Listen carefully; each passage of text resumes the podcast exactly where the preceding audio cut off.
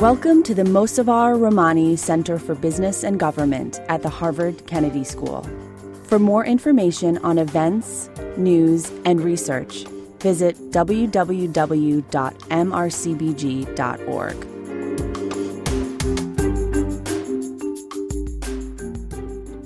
Ready? Yeah. All right, why don't we get started? Um, I'm John Haigh. I'm the co-director of the Mostafa Rahmani Center for Business and Government. Thank you all for coming.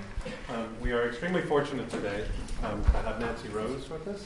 Uh, personally, I'm very excited about it because my, my background uh, being at AT&T for a number of years, um, and I would routinely have to deal with people like Nancy at the Department of Justice. Um, she's been at the Department of Justice, so she had practitioner's view, but more importantly, she brings a kind of very strong, rigorous economics perspective. She is the chair of the uh, economics department at MIT, um, and she is the Charles P. Kindleberger Professor of Applied Economics at MIT. Um, so, um, and she has, as I said, she was Deputy Assistant Attorney General for Economic Analysis in the Antitrust Division.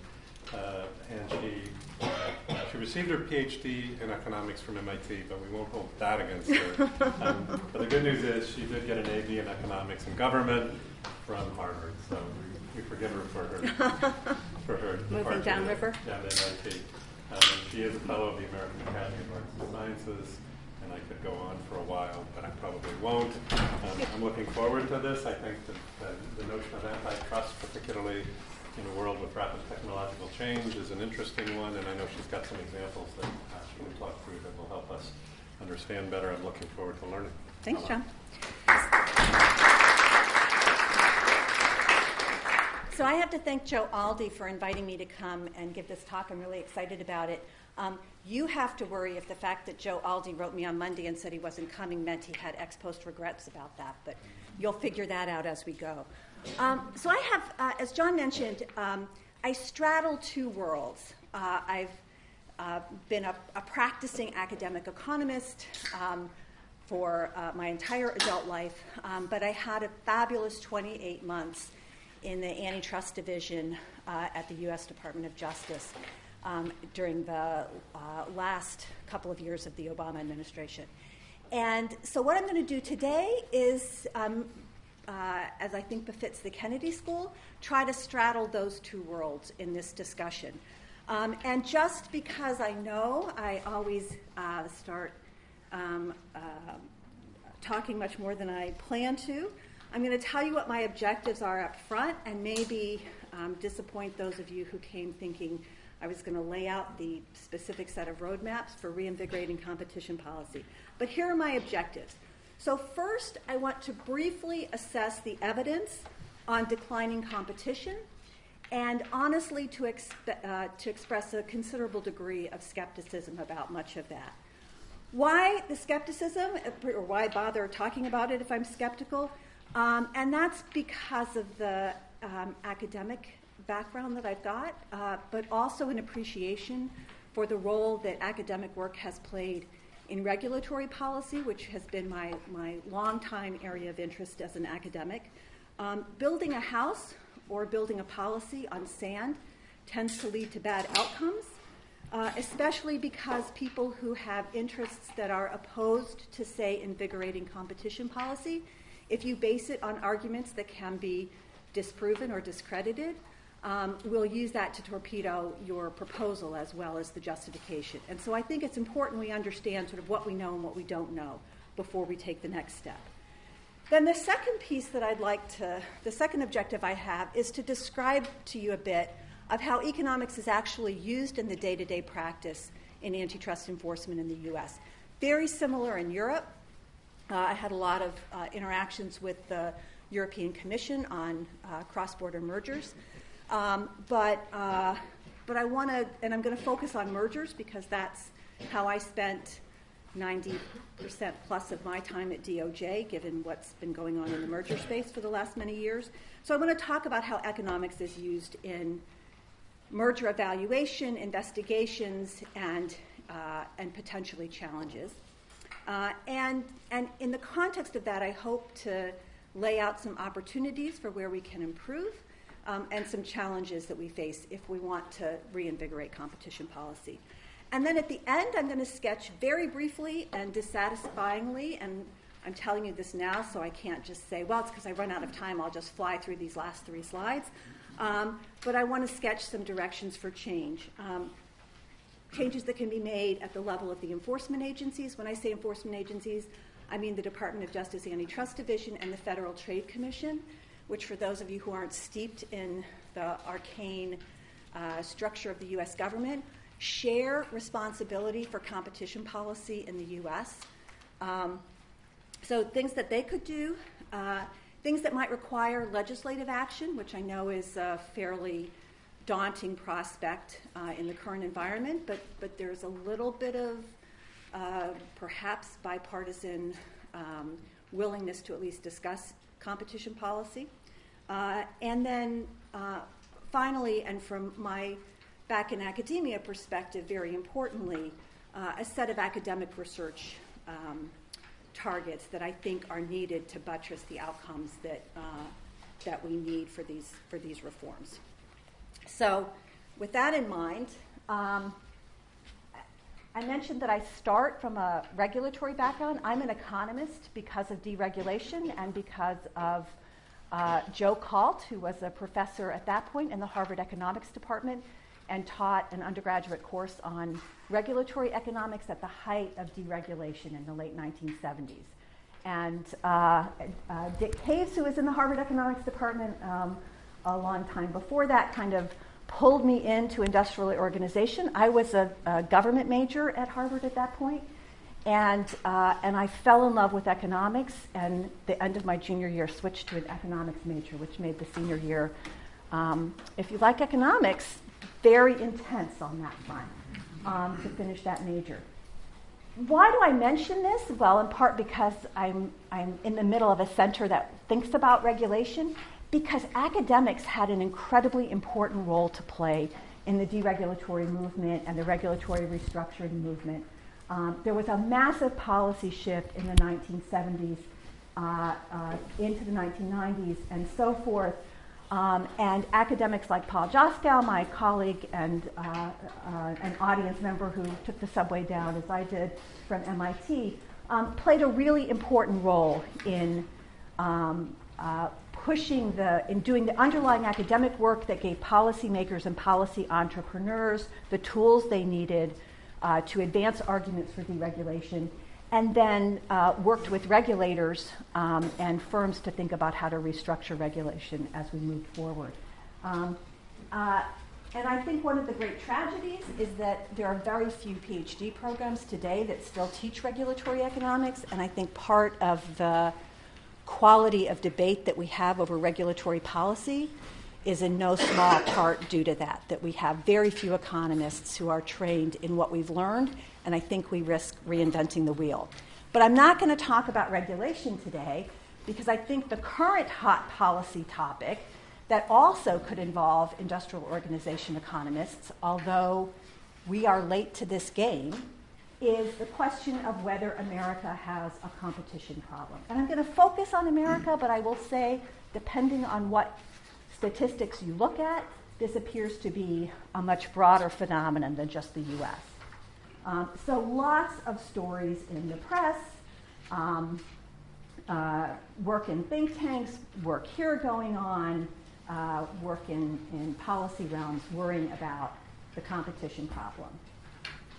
This debate, which uh, I would say really took off, more being led by outlets like The Economist, uh, The New York Times, the FT, and others, cite statistics like this to show that there is growing concentration.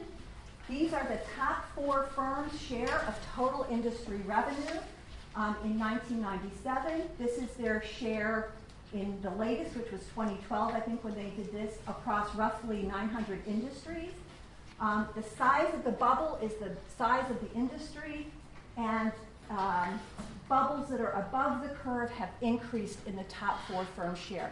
Now, this is kind of interesting because in industrial organization, these are called four firm concentration ratios. Like we haven't looked in academics at four firm concentration ratios probably since I was a student at Harvard, which was a very long time ago.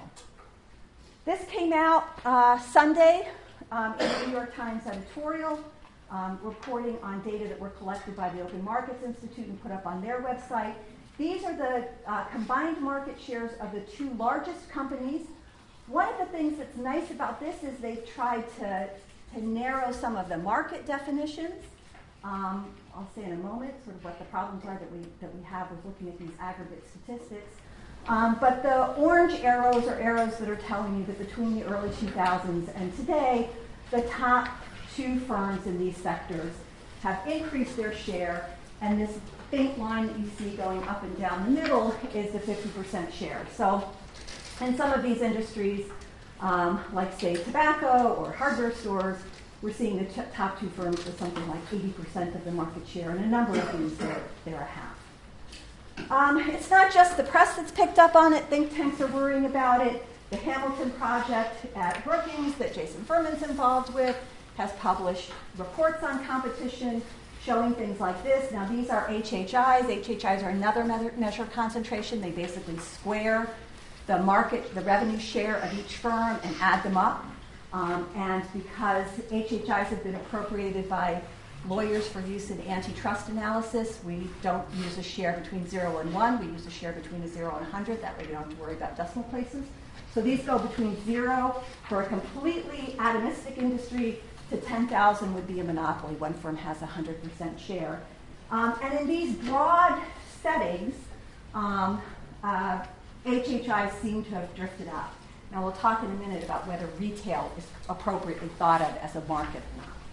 Um, I mentioned the Open Markets Institute report, and on their website, you can click through to a number of, of particular products that they pull data from. So, beer is an example um, where they're looking at uh, the 2017 revenue share, and three firms, um, Anheuser-Busch InBev, Miller Coors, and Constellation account for um, most of the, the, um, the, bulk of the sales in the U.S., with about a quarter being divided by uh, among a, n- a number of other firms, many of which include the roughly 3,000 or 3,500 craft breweries, but with very tiny shares, so lots of firms, but little market share. Um, academics have also um, weighed in on this. Interestingly, not so much from the industrial organization side. So my colleagues, uh, David Autor and John Van Reenen, have a paper on superstar firms that looks at rising concentration in the U.S. across various sectors. So here they're back to these four firm or 20 firm concentration ratios, say across um, what are called four digit SIC code industries or NAICS code industries in manufacturing. Here's the same thing in, uh, in retail sales.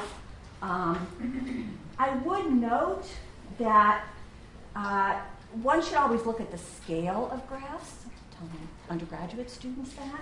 And one thing that's interesting is that if the top four firms, you can suppose we look at manufacturing and we're up to 40%. If the top four firms have a share of 40%, that's telling you there are probably a lot of competitors in that market, right? Because the next firm um, can't have more than 10%, or it would have made it into the, the top four. Um, and so, um, uh, on average. And so, uh, there's a lot of kind of smaller firms out there competing and, and trying to become maybe one of the top four. So, all of this has been happening against the context of a dramatic wave of merger activity in the US. This graph is um, taken is showing uh, in the bars the number of mergers um, from 1985 uh, to uh, 2017. The um, orange line, which is scaled on the uh, right side, uh, on your right side, is the value of those mergers. You know that is scaled between zero and three trillion dollars of activity in a given year. So we're talking about a lot of value changing hands. Um, the number of mergers, you know, in recent years has been climbing above um, 12 or 15,000 mergers. So that's a lot of activity that those two agencies in the U.S., the FTC and the Department of Justice, Antitrust Division, have to somehow get their uh, heads around and figure out are these okay? Are these problematic? Um, uh, what do we think of them? And against that, remember those were 10, like 15,000 mergers. right? Here's the number of second requests. What's a second request? Well, if you're proposing a merger and the transaction value of that merger is above roughly 75 million today, it passes what's called a Hart-Scott-Rodino filing notification level.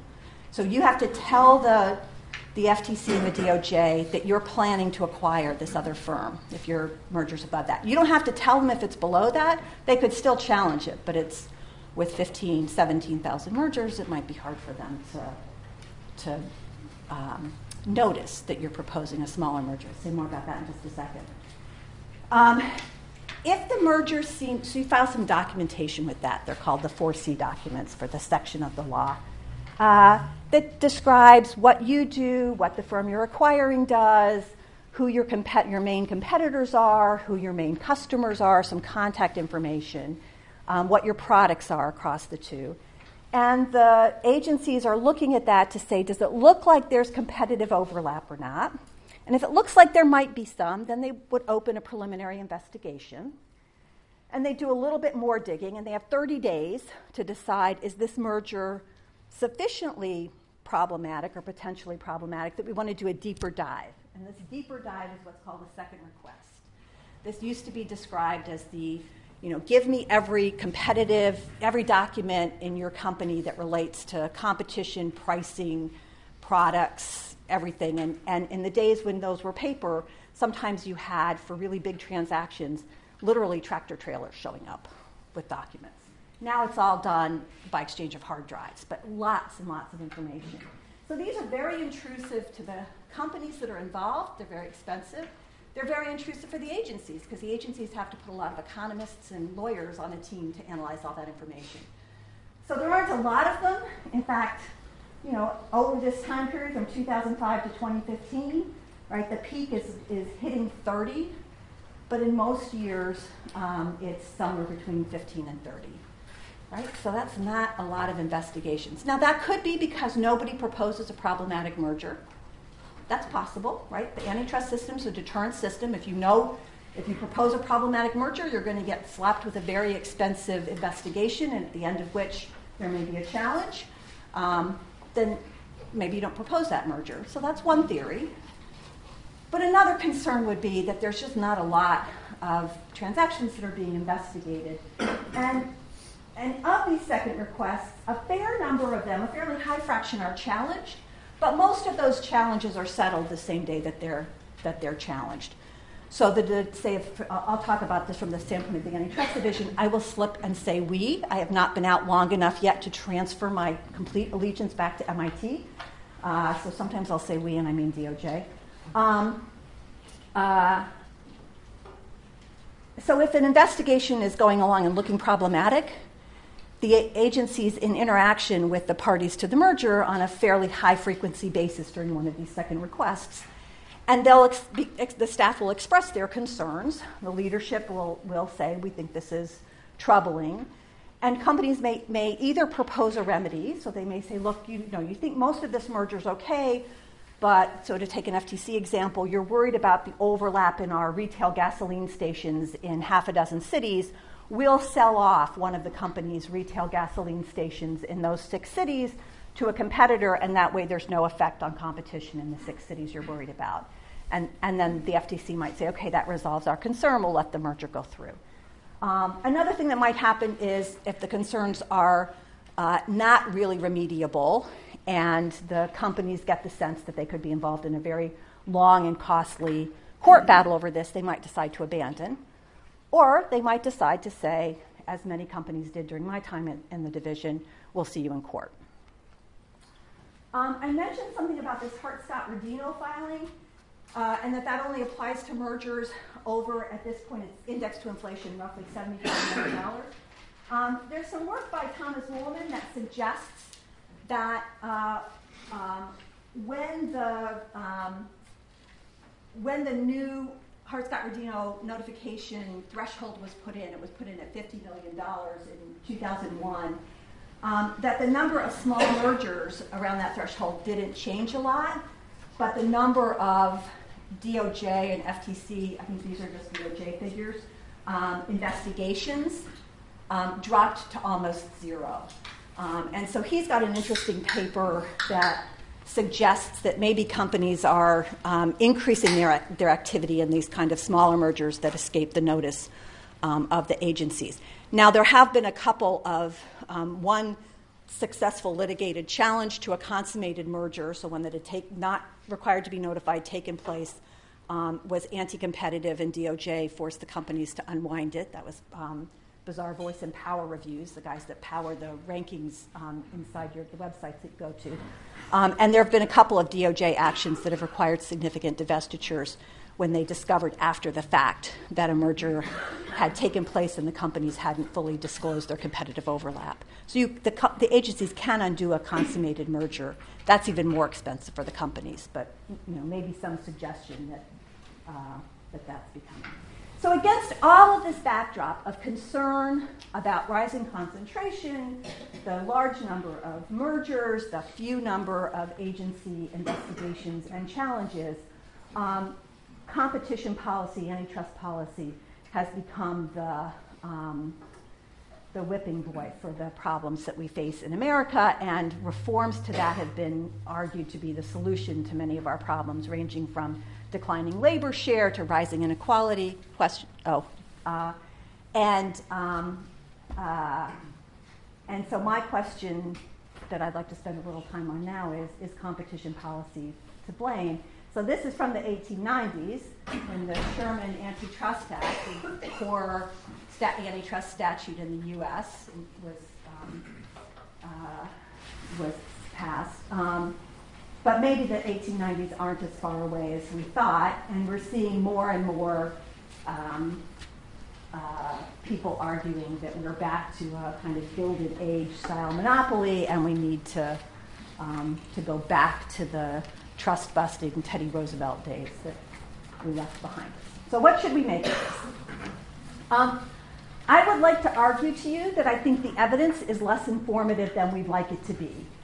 Um, first, I mentioned that you'd like to look at the scale on the left hand side of the graph, and in a lot of industries where we're seeing rising concentration measured by HHIs or, or four firm concentration ratios, the numbers are so small that I don't really think we'd find a lack of competition for consumers' business. That is, consumers would have a lot of choices in most of those markets were the concentration levels really at that level.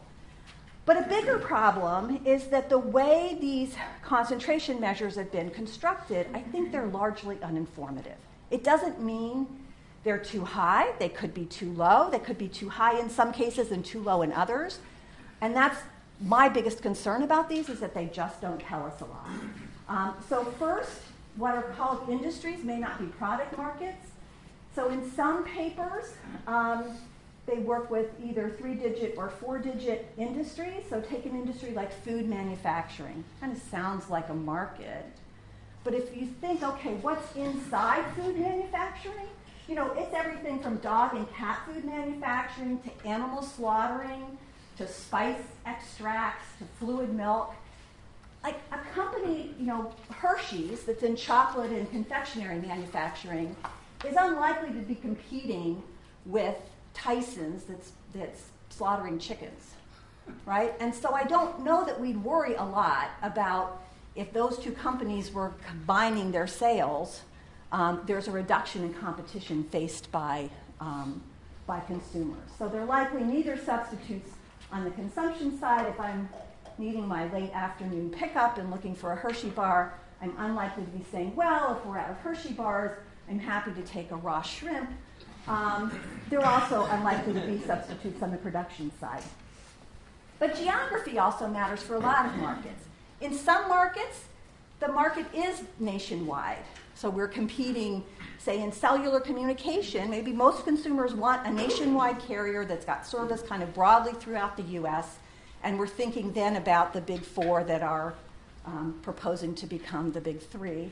Uh, and that might be the appropriate level of geography. But in others, if we're thinking about um, what choices do I have for a drugstore in Harvard Square, it doesn't really matter to me what drugstore exists in Manhattan, right? I care about what I can get to in Harvard Square. And so local geography matters a lot.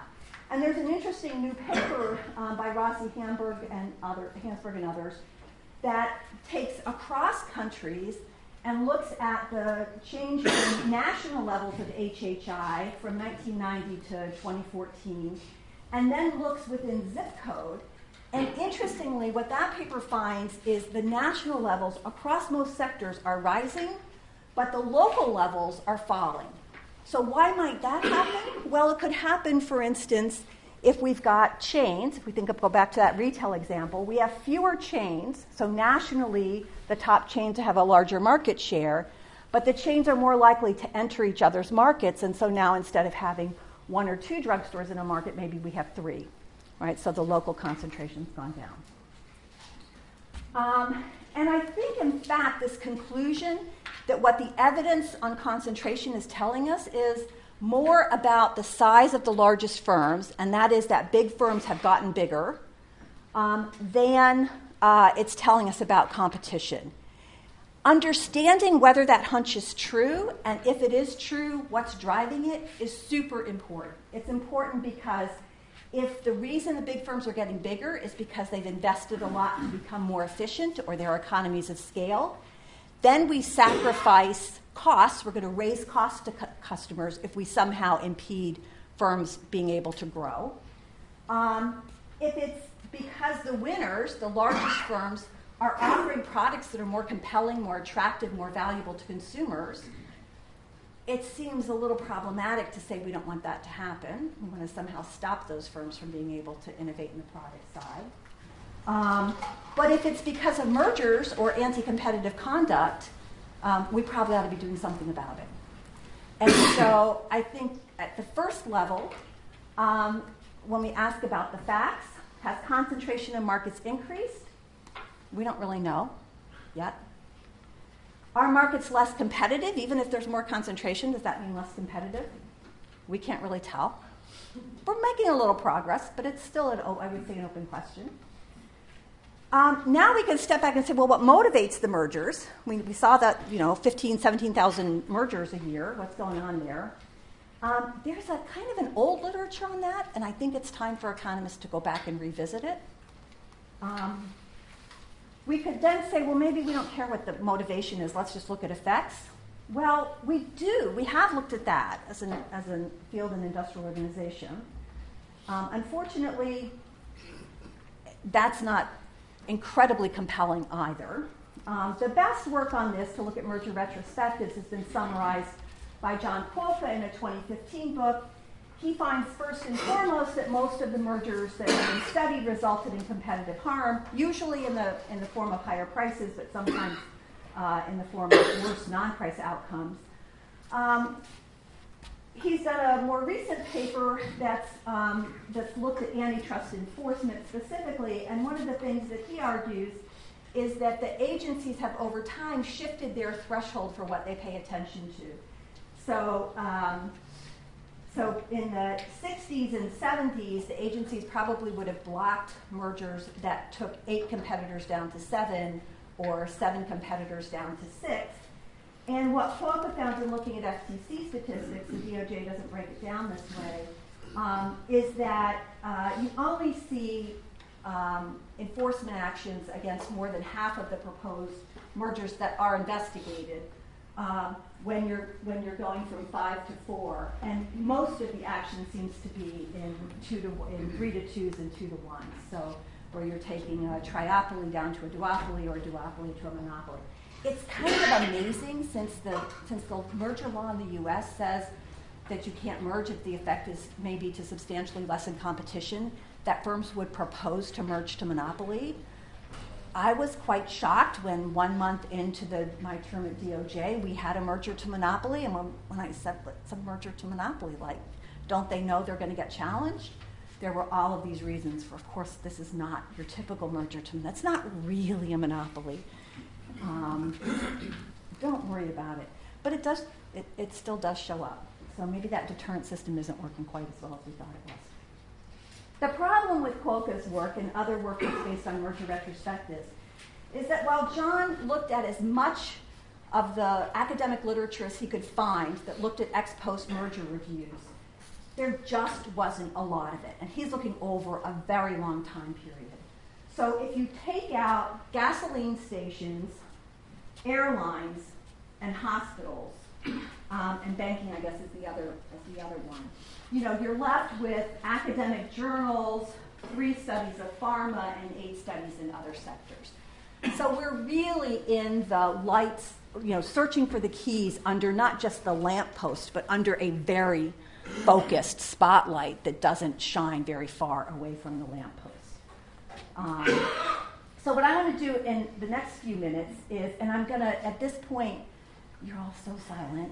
I, if you've got questions, ask because I'm pretty confident given the time. I will not finish with lots of time for Q&A at the end, so take advantage and interrupt. What I want to do is say, if I don't think that these aggregate statistics are telling us that much about the state of competition or whether merger policy has been um, too lax or too tight or Goldilocks right in the middle perfect, um, I'd like to give you some insights from my experience at DOJ that convinces me that we uh, can and should be more vigorous in our antitrust enforcement. Um, and to do that, I want to spend a little bit of time telling you about what the role of economic analysis is in merger investigations and challenges. To think about where, give you some examples where I think economists have advanced the ball in merger enforcement, so have made real contributions and, and progress in making it more um, vigorous. Um, but to identify some of the challenges to moving um, further in that direction or even just continuing on the path that we may have started on. Uh, and then, as I said at the end, I'll come up with a few ideas of what more I think we need to do. Um, so, the, the first thing I want to say is when I um, talk to colleagues who have just been in academia, so industrial organization economists um, who've spent their careers in academia, um, even some who've done a little bit of consulting in uh, merger investigations, either for the parties or for the, the agencies. Um, what comes to mind is this well, you collect the data, you estimate a structural model of, of supply and demand, and you do a merger simulation. What would happen if we let these two firms that are now independent um, coordinate their activities? Um, I will say there was some of that when I was at DOJ, but not as much as my uh, academic um, peers um, assume there is. Um, so, how does an actual investigation tend to, tend to get going? Um, the first thing to know, and this is a, a, you know kudos for the role of economics in merger enforcement, to open an investigation at the DOJ requires one economist and one lawyer. So you put a proposal in to open a preliminary investigation. You give the reason for why you think this merger that's just come through the door is potentially problematic. Um, and you have to get both a lawyer and economist to sign off on that. Um, the economist has the responsibility for articulating the theory of competitive harm. Um, so, learning enough about the market, if it's not one they've already worked in, to be able to say, if this merger were problematic, here's how that would probably be manifest. Right? So maybe it's just a plain vanilla. Um, these are the only. Uh, these are the only two broad pre-show theater advertising company. So that was the merger to Monopoly. It wasn't quite a monopoly. There was an art house um, uh, advertising agency. These are the two companies that produce the pre, the, all of those ads you see when you walk into a movie theater too early, like when it's supposed to start. Uh, and if they merge, it'll be a monopoly and they'll raise price. Right? So that uh, advertisers say. Um, so, um, or they'll take they'll take more of the ad commission from theaters if that's the way it's priced. So that would be a theory of harm. Um, it's grounded in market facts and institutions, and that's where people are kind of learning quickly if it's a new industry about that industry in those first 30 days. Um, they'll be collecting evidence for and against the theory. Right? So the, the objective of an antitrust enforcer is truth. It's an awesome job to have.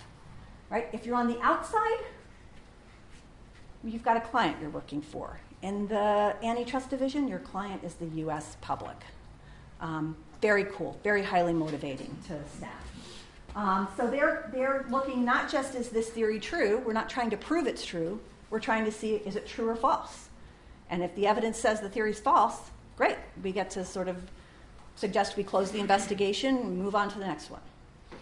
Um, that's done through the collection of data sometimes, um, particularly getting to one of those second requests, there'll be data, but the companies might give you some information to start with that. There's a lot of analysis of company documents. How do they talk about the business? How do other firms in the industry talk about the business?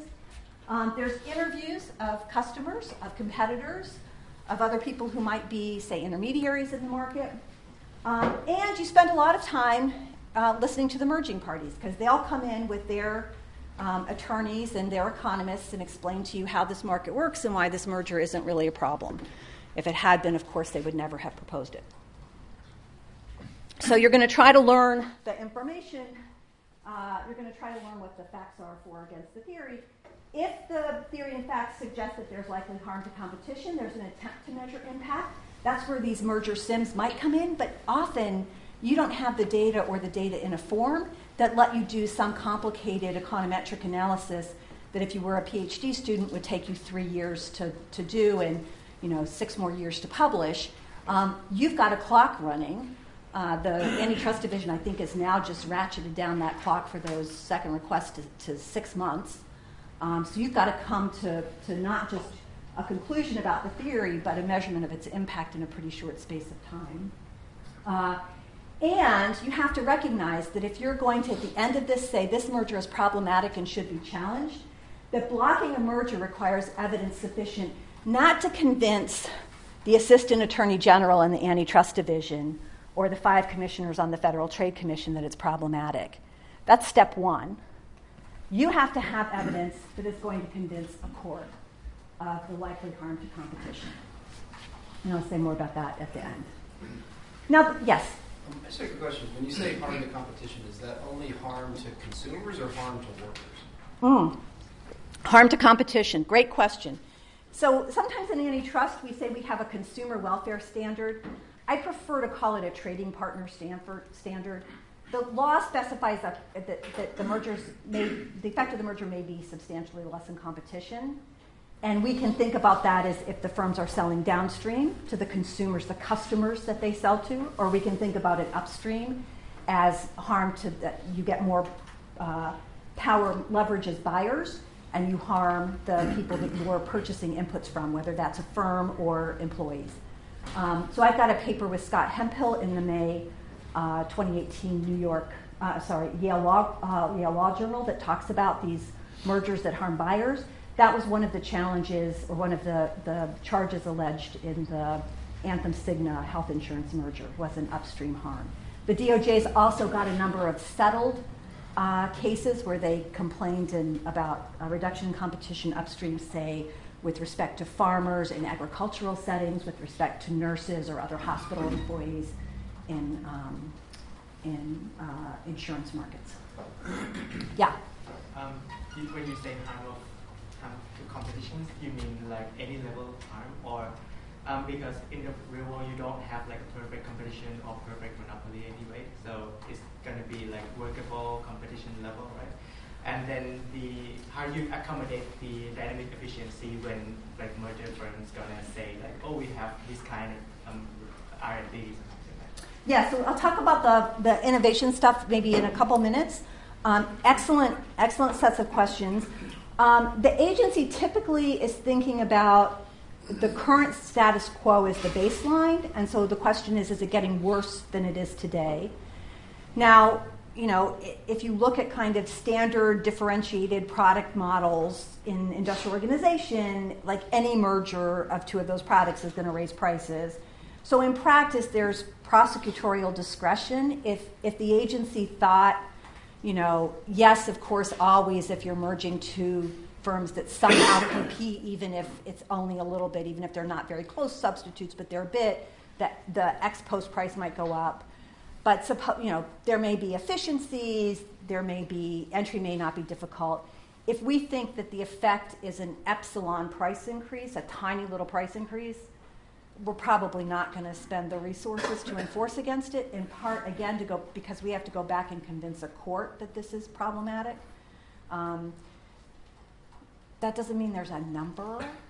So, so should use a challenge horizontal merger, right? Um, what about vertical mergers? Yeah, well, can I hold that and we'll maybe talk a tiny bit about AT&T Time Warner? I will just say the pr- the AT&T apologies, AT&T press on that was magnificent PR and almost all right, I'll back up. And much of it just alternative facts. Um, so, in fact, there were a, a number of uh, vertical mergers that were um, challenged by the DOJ during preceding my time there and while I was there. Um, they didn't go to litigation, so that part is true, either because they were abandoned or because they were settled. Um, but, yeah, we'll talk about, we'll talk about that. Um, so the nice thing is that there is this, the, yeah. With respect to the, the entry of courts, what share of the time do they affirm and what share of the time Oh, do they Good question. Um, it depends a lot. Uh, so, so the the DOJ during kind of the Obama administration um, won most of its cases. Um, so. Um, Oracle PeopleSoft was a uh, horrible loss, and and the same thing. I'm going to say something now. The same thing was true in the FTC in the hospital setting. I think that caused the division to pull back and not challenge for a while to sort of figure out, okay, we need to do something different. What you're worried about when you challenge a, a merger and lose is not so much that you lose, although nobody likes to lose, but you worry about bad case law being set as a precedent that makes it more difficult to challenge similar mergers in the future. Um, and that's really important. I think economists tend to underappreciate that. Lawyers much more so appreciate that. Um, so, like the American Express Supreme Court decision, I think terrible, horrible precedent. I think if the if anybody had had a sense that it was going to come out that way, you know, probably the division wouldn't have appealed the appellate court decision. Yeah. Um, so one, just a comment and then a question. On the, you know, having been on the other side of this, you generally are having conversations well before you announce, and so you're typically getting a feel for whether you think you're going to win or not. And so a lot of these, I, I suspect your data that you're looking for. Um, That's the deterrent system, right? Right. Exactly. That you're not going to bring it forward if you think you're going to lose.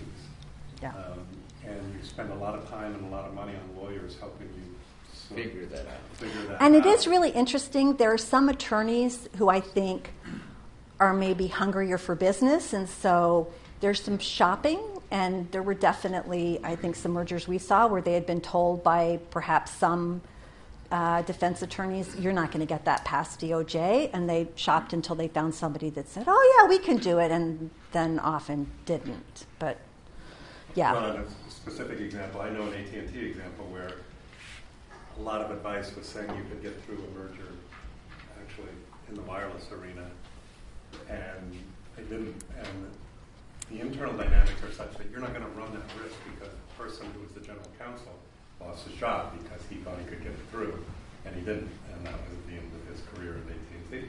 I mean, so you, there's a whole complicated. Yeah. So, so I, I, when I said it's a deterrent system and we're not, you know, the, do the small numbers tell us we're not really deterring much or the mergers to monopoly? I do think we deter a lot of the worst mergers because, you know, firms are very sensitive to figuring out where is that line, and the line, the bar can sometimes fluctuate with, say, administrations. But they're trying to figure out where that bar is and not propose mergers that are, you know, way, way over the, the bar for challenging them, say. You're at the margin, basically. Yeah. The question, I guess, Yeah. is how do you deal with potential mergers that traditional economists would say are natural monopolies? And so you may not want to bring in enforcement, but you may want remedies and regulations to manage the natural monopoly. Maybe those don't exist in this day and age, but Uh, I, I think in the tech sector that that nexus is becoming a very Right. important area of policy debate. Um, in the in the agency space, they worry a bit about is there a sector regulator that either has authority or at least you're supposed to consult, and those vary a lot, right? So like the um, Surface Transportation Board in the railroad had responsibility for railroad mergers. DOJ got consulted, but it didn't get to decide, and, and the STB let railroads merge up the gazoo. Um, they seem to maybe now be thinking, now that we're down to kind of two east and two west, maybe we're done, but, uh, but there are still railroad mergers being proposed. Um, DOT had that role in airlines for a while. Now they, they are consulted, but they are not dispositive. Uh, and of course, the Federal Communications Commission has that role. I don't. Um, so this, the issue of regulation came up uh, actually in. I'm going to talk about Aetna Humana. So let's let's go to that because that was the, one of the company's defenses. Was this is already it was a natural monopoly, but it was like there's a regulator who will take care of this. And I will say the the antitrust agencies are pretty skeptical of that. They they think competition is better um, if you have a regulator, that's great, but regulators tend to prefer comp- should prefer competition as well. Markets prefer competition. So, so what I want to do is is to use mergers to three mergers that I worked on. Uh, and I'll say something. I didn't work on AT&T Time Warner, um, but given the press about that, seems interesting. Uh, to talk about how economics is used in mergers. So I call Aetna Humana, which uh, two big insurance companies that were merging the, the market of concern for the DOJ narrowed into Medicare Advantage markets, which are policies sold to senior citizens, alternative, kind of like HMOs, alternatives to Medicare, uh, in 364 counties, and a handful of health insurance exchange, ACA, um, individual policies. Um, it sold in, uh, I think it was 17 counties at the end. Um, uh, this, this looked a lot like what IO economists think of as a merger analysis. So where, where there's demand estimation, we estimate a nested logit model of demand, we can simulate the merger, we can do retrospectives, we sort of have a lot of rich data that's readily accessible, and the division has uh, experience in insurance mergers and Medicare Advantage, so they have a little bit of an apparatus geared up. The FTC in hospitals would be an example of this. So the FTC has a machinery that they crank when a hospital merger comes in because they do so many of them. So they've taken the time to sort of refine the model, have the data available, and can crank this out pretty quickly. The second one I want to talk about is applying um, new models, new theories of harm what I mean by new is ones that maybe haven't appeared in merger challenges before, and relatively simple empirics, and I'll talk very briefly about bargaining leverage theories in the Comcast Time Warner cable merger, um, not to be confused with Time Warner um, content, in the AT&T vertical merger. Bargaining theory played a very important role in the AT&T Time Warner. Um, uh, it's not the first time that, that, bargaining leverage has been used as a theory of harm in litigation. It gets used a lot in the FTC's hospital mergers. That is their model is a model of um, bargaining leverage with insurers uh, or bargaining with insurers. Um, but I think this illustrates nicely the difficulty of getting courts to understand um, even something that is well understood in economics. Um, and then the third one I want to mention is one of these well, okay, how could you estimate that harm? Right? And there I want to talk about innovation effects, and I'll talk about it in the context of something you've never heard of. This was um, a merger of the two most uh, leading edge semiconductor equipment manufacturers. So these are people who build the equipment that Intel uses to produce the next generation of chips. Uh, and the division was very concerned about innovation. Um, we could talk about it in the context of Dow DuPont or Bayer Monsanto, where innovation played a very significant role. Um, uh, my understanding is, although I wasn't, I was a little bit involved in Dow DuPont uh, when I was at the division, not in Bayer Monsanto. I'm not going to talk about that because it's always hard for me to know what I can talk about on something that I worked on at the division. So easier to talk about one that was abandoned and we're over. Uh, so Aetna Humana, as I said, was this kind of ideal. Um, we the division on the same day filed two challenges, one to Anthem. There, the, the markets of concern were commercial insurance markets sold to employers, um, and Aetna Humana, there, the market of concern was Medicare Advantage. Um, so I told you that the, the, um, the division is looking at, uh, or the agencies, both of them, are looking at documents, at data, at testimony, And you can think of those as three legs to a stool, and you want all of them to be telling the same story. That's what's going to sort of um, both give you confidence that your story is right and give you confidence that you might be able to convince a judge. So, a document like this, which came out of a Humana slide deck, which said, How do customers decide uh, whether to buy Medicare Advantage? What's their decision tree? Well, they think about brands, typically two to three. Then they say, Am I willing to accept network restrictions? And if the answer is yes, I'm going to think about Medicare Advantage plans, and I'm going to look at various plans in the Medicare Advantage space. And if the answer is no, then I'm going to be a Medicare patient, and maybe I want a supplemental Medicare insurance policy because that Medicare doesn't cover a lot of expenses. Um, well, this sure looks like what we teach our, our students is a nested logit model, right? You're on one tree, one side of the tree or the other. You're thinking about as you're making this decision, you know, what are the options like on the other one? But what this is telling you is the products down here, which could include Humana and Aetna products, are much closer substitutes to each other than they are to products over here. And you can estimate the what's called the nesting parameter, the degree of substitution between the two nests. So, perfect setup for structural demand estimation. The documents tell you the companies think of it this way, although they try to walk back significantly from that. Um, uh, it gives you the structure uh, for the analysis, and it turns out there's lots of academic work that's done this in academic papers published in referee journals as well. So, it all kind of comes together. Um, and indeed, our expert um, estimated, who is a, Aviv Nevo, who's at Penn, uh, now estimated the um, predicted increase in rebate adjusted premiums from this merger in these affected counties. His estimate was they would go up 60%, so huge. So when you talk about what's the threshold, we weren't close to a threshold here. This is enormous, right? And then what was beautiful about this, so the other side also has experts. They're telling me why the government's expert is full of it. Um, but it turned out that uh, that John Orszag, who's an economic litigation consultant, brother to Peter, um, had put in um, a report for the parties.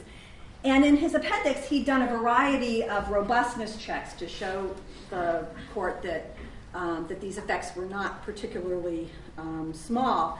But it turned out if you used his estimates of this nesting parameter um, through the robustness checks, um, that you would come up with estimates that ranged from 10%, which was kind of what he was estimating within some noise factor, up to 74%, and DOJ's is kind of right in the middle, um, which I think the judge found um, quite comforting.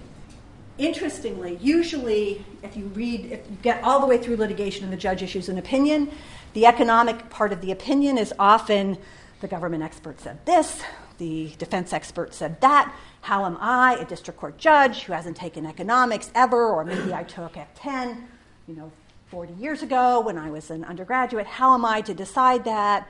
I don't know, but the documents look really bad, right? In this case, this was the first time that, that certainly I could remember, but I asked all of the lawyers with much more experience, where there is a discussion of the nesting parameter in the district court judge's opinion. It's like victory for economics. Um, okay. In this case, um, if you wanted to know, so parties I said will tell you first there's no effect, and then they'll say even if there were effect, there are going to be huge efficiencies from the merger. If we tried to raise prices, rivals would reposition their products and compete more aggressively and defeat any price increase, or they'll come into our market. Or, as I mentioned, they're regulators. They said CMS has oversight of Medicare Advantage. They can, they can say companies can't put price increases through. Um, and then a kind of Hail Mary at the end was, you know, and if all of this doesn't satisfy you, Judge, well, we could have a divestiture of the counties that you're most worried about and, and remedy it all.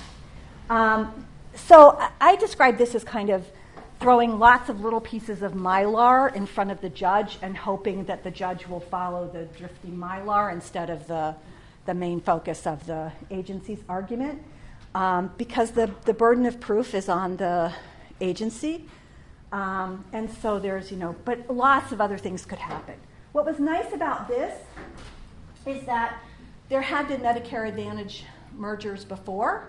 Uh, and so we could look at what happened in those. And, and so, again, the government presented evidence that said um, you know, retrospectives suggest that, uh, that the effect of past mergers was to increase price. That would have had all of, you know, all of these mitigating factors would have been at play there.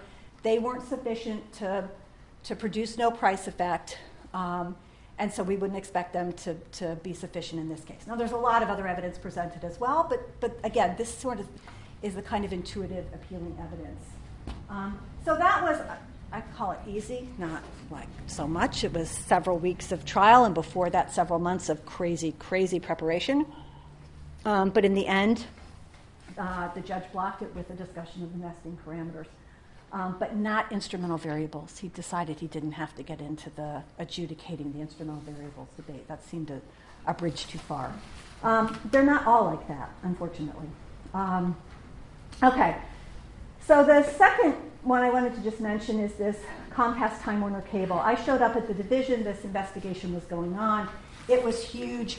I remember driving uh, back and forth um, to visit my mom in Pennsylvania, and all these ads were coming on about uh, Comcast, Time Warner Cable, better together. And I'm thinking, like, who are these ads directed to? And then I realized, oh, they want to hit me. Very expensive way to hit, you know, probably 30 people in the Washington, D.C. area that were responsible for overseeing this merger.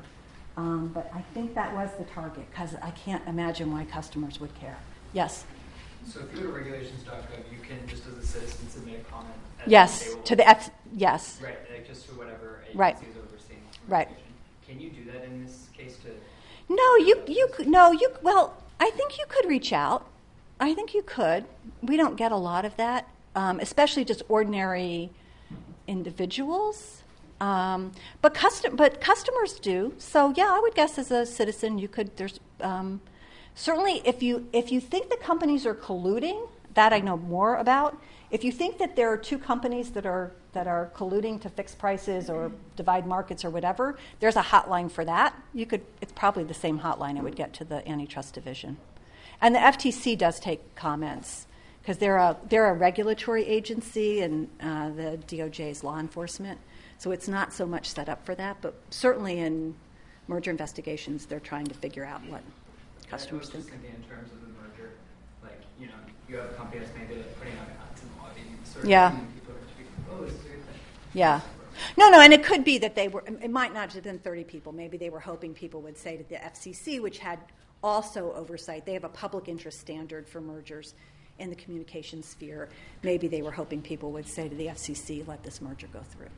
Um, but I don't think those two companies were competing very much in the Washington area, which is why it was so puzzling.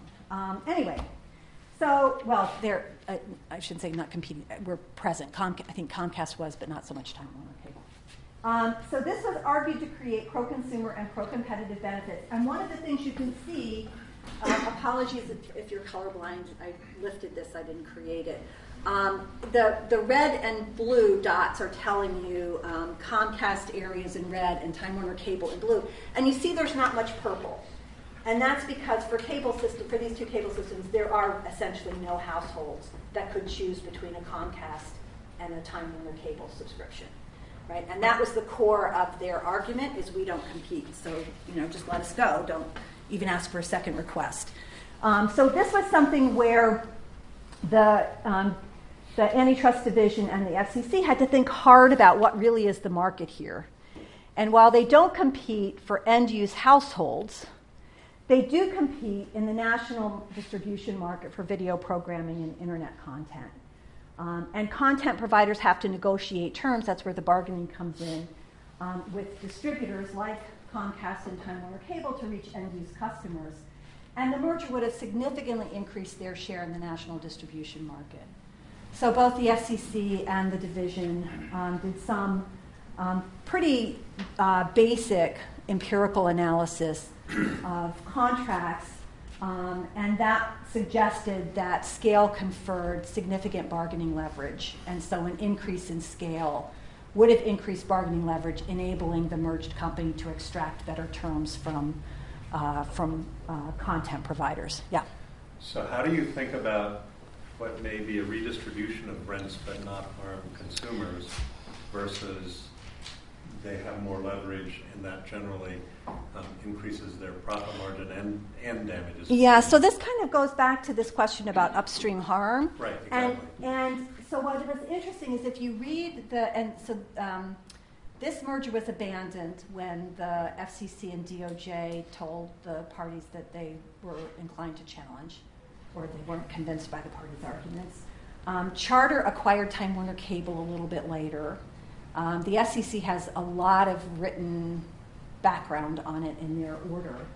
Um, uh, DOJ in in both of those, uh, well, in Comcast Time Warner Cable was thinking a lot about the um, internet access, the broadband market, because um, that was uh, an easier lift and not getting into this buy side harm so much. Um, whereas in video programming, where the cable companies were purchasing content as opposed to selling access, it's kind of this, you know, sort of the same, but it's different sides of the market.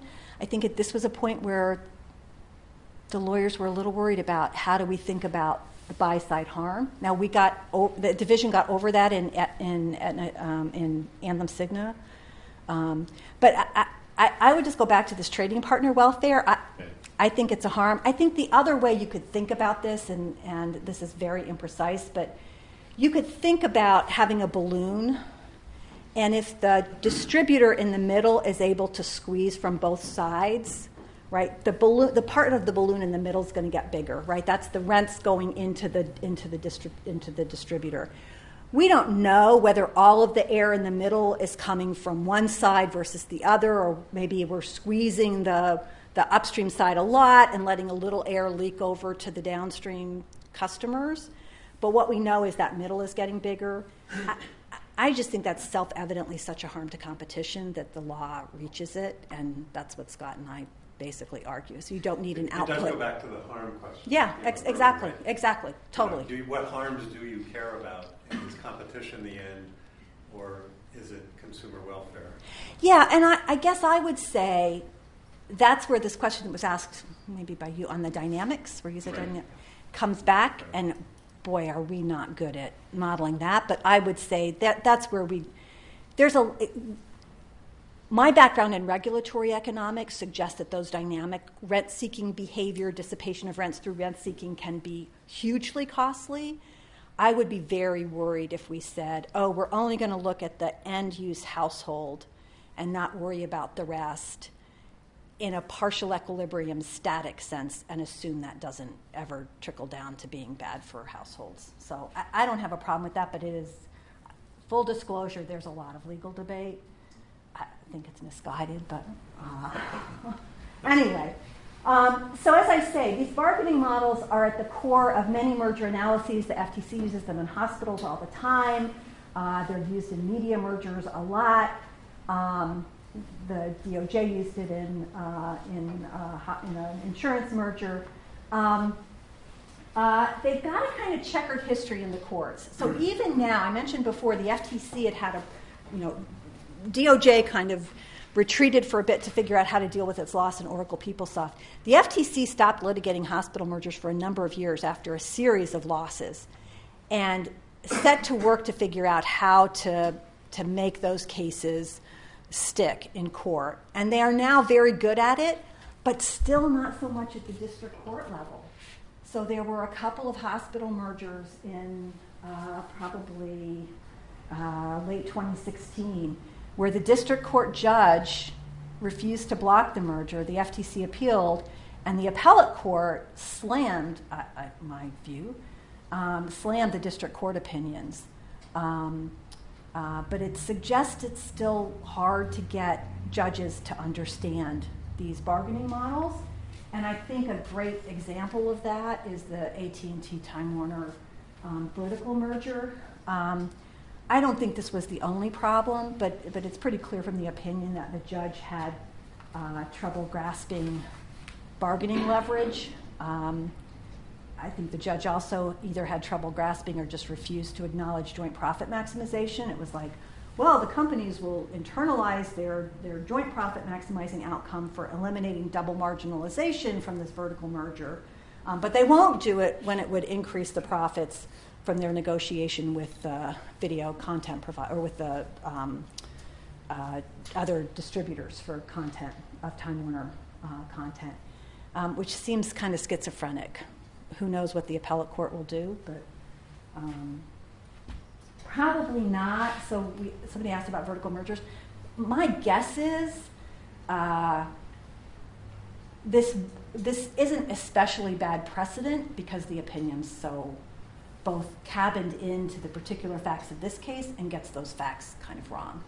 And so I don't think it's going to have a ton of precedential value. But I, I suspect the agencies will think hard about how to find a better vertical case to next litigate. Okay, I'm not, I'm, I'm not going to talk about innovation. I'm just going to say when you can't measure things, it gets even harder. Um, okay, so looking forward. Um, the key to this, to understanding antitrust enforcement, and one of the things that drives me a bit crazy when I read popular discussions that slam the agencies, is that it's really difficult to challenge, to successfully challenge a merger. It's very costly in terms of resources. Um, it requires a lot of evidence, um, and it requires you to present that evidence in a way that convinces um, non economist judges, most of whom have never seen an antitrust case before, few of whom know basic economics, um, and you're trying to sort of bring them up to speed on this particular industry and setting and merger and theory of harm all at once. And the, and the judges are typically saying, stop taking so much time. I want this case off my docket. Let's move it forward.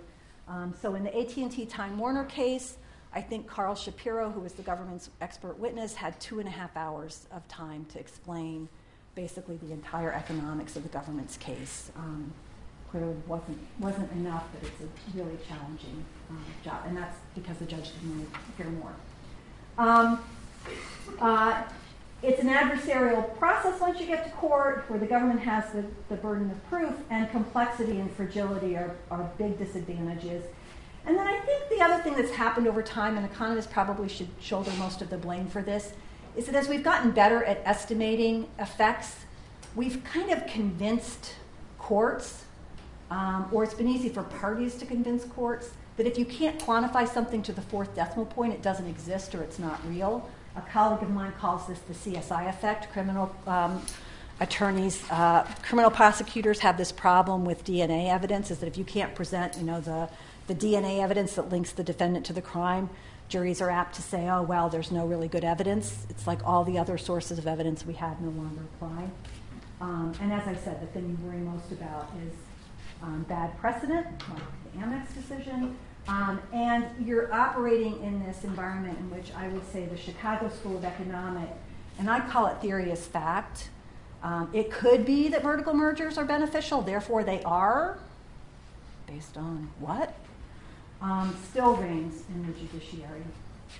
Okay, so um, what, do, what, do, what are my recommendations? First, we need to increase resources. So this is the this is the number of mergers, an index that's set equal to one in 1985. What's happened uh, up through 2017? This is the uh, antitrust division budget. It's gone up a little bit, but you know, come on. You want, you want challenges? And this is just mergers, right? When you've got a merger wave and you're on a clock where you have to decide within 30 days whether you're clearing this merger or going to a second request, in six months to a year whether you're going to challenge the merger and then litigate it. Um, the notion that you have a lot of excess resources to spend on conduct, anti competitive conduct, is um, heroic. Um, Secondly, I, and this is where academics could help a lot, I think we need to change the priors on mergers.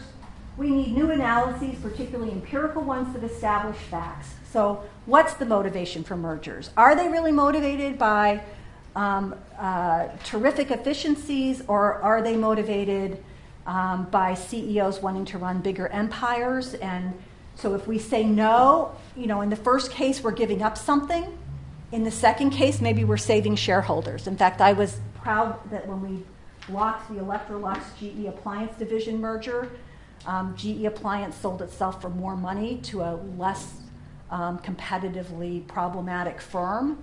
So we benefited consumers and GE shareholders.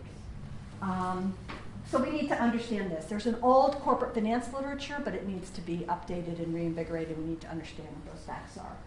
Um, merger efficiencies realized? There's a lot of suggestive evidence that says companies, CEOs promise the moon and deliver, um, you know, some, some Charles River pebbles. Um, understanding that would help. Um, and then what are the consequences um, of, of mergers? We could do the same kind of light with respect to divestitures and remedies. Um, you know, do they work? Do they not?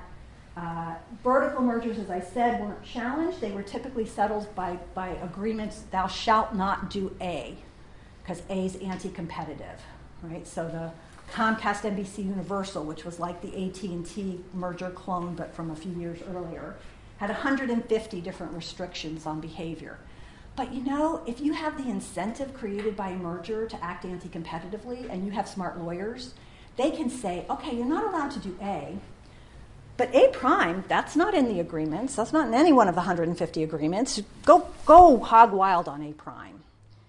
And, and antitrust enforcers aren't regulators, so they're not well set up to say, well, well hold on, we're going to investigate whether A prime and A are the same, and if they are, then you can't do A prime either. Right? So I think there are probably lessons to be learned there. Third, I think we need to change the burdens in court. This is going to require probably legislation, um, but we need to rebalance the threshold for proof. We've gone from what was called Von's Grocery, where two firms that would have had 7.5% of the supermarket share in the LA area, that merger was blocked.